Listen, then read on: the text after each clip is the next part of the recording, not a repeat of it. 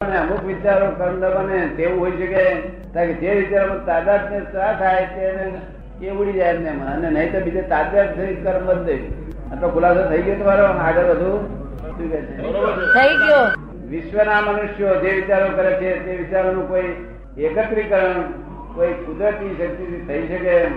એ શું કહેવા માંગો છો? એકત્રીકરણ છે એકત્રીકરણ જુદા જુદા માણસો જુદું જુદું વિચારે છે અથવા તો સરખા વિચારો ધરાવે છે. એનું ક્યાંય કોઈ જગ્યાએ એકત્રીકરણ થાય ખરું? કેટલાક લોકો જુદા જુદા વિચારો ધરાવે છે. કેટલાક લોકો એક સરખા વિચારો ધરાવે છે. તો આ બધા વિચારોનું કોઈ જગ્યાએ એકત્રીકરણ થાય ખરું? ના થાય. મનુષ્યો છે ને લાગે છે એક જ પ્રકારના. કેટલા પ્રકારના લાગે છે? કે બે હાથ બે પગ, માથું, બે આમ પદ્ધત. પછી કાળો ગોળો ડિફરન્ટ બાબત છે, પણ આમ મનુષ્ય તો આવા જ લાગે છે ને? કેટલા લેયર ના મનુષ્ય છે? લેયર કેટલા છે? ચૌદ લાખ લેયર છે મનુષ્યના. ચૌદ લાખ લેયર. એક લેયરમાં અમુક વિચાર વાળા એકત્ર થઈ શકે, થોડા થોડા ભેદ હોય જ પાછો. આ દુનિયામાં બધા મનુષ્યોના બધાના વિચાર ભેદ હોય. કેવું હોય? પણ થોડા થોડા મળતું આવતું હોય. ત્યારે બધા ટોળું ભેગું થાય. શું થાય? એને પછી એક લેયર થયો. પછી બીજો second layer third layer fourth layer એવા ચૌદ લાખ થાય તારા મનુષ્યનો રોગ કહેવાય.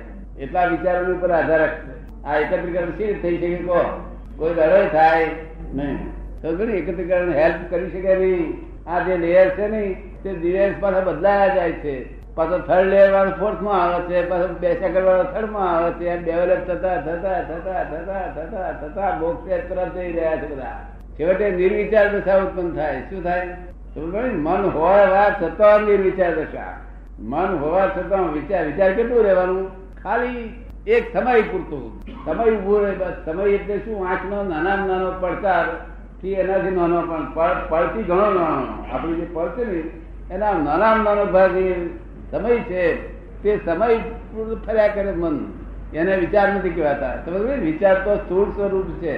કેવા છે? અને સમય તો બહુ અત્યંત સૂક્ષ્મ છે. એ સમય સ્વરૂપી થાય, ત્યાં સુધી વિચારો થતે રહ્યા કરવાના. છેવટે વિચારો નિર્વિચાર દશાને પ્રાપ્ત થાય છે. જયારે નિર્વિકલ્પ થયા પછી નિર્વિચાર થાય. તો આવું ડેવલપમેન્ટ થતું થતું ફર્સ્ટ લેયરમાં પછી સેકન્ડ લેયરમાં થર્ડ લેયરમાં ફોર્થ લેયરમાં તે બધા પેલા મનના લેયરમાં હોય કે શામાં હોય? મનના લેયરમાં. એ મનના લેયર પૂરા થાય એટલે બુદ્ધિના લેયર કહે પાછા પાછા બુદ્ધિના લેયર પૂરા થાય, ત્યારે બુદ્ધ ભગવાન થાય. શું થાય? આ સમજ ને? મનના લેયર એટલે ચંદ્ર અને બુદ્ધિના લેયર સૂર્ય. તેથી આપણા શાસ્ત્રમાં એમ કહ્યું છે, ચંદ્ર સૂર્ય ભેડી અને આગળ જાય ત્યારે એને મુક્તિ પ્રાપ્ત થાય. શું કે છે? આ સમજ ને? એટલે આ રીતે બધું ભેજીને જવાનું છે, એમને ચાલે એમ નથી એની મેરેજ કુદરત જ કરી રહી છે. તમારે તો ફક્ત સીધા થવાની જરૂર છે. શું થયું? જેમ લીટ ચાલતી હોય ને, આમ બહાર હાથ ચાલીએ ચાલીએ તો કપાઈ જાય ના કપાઈ જાય. પણ આપણા લોકો ટેવ પડેલી છે ને તે જતી નથી. શું કર્યું?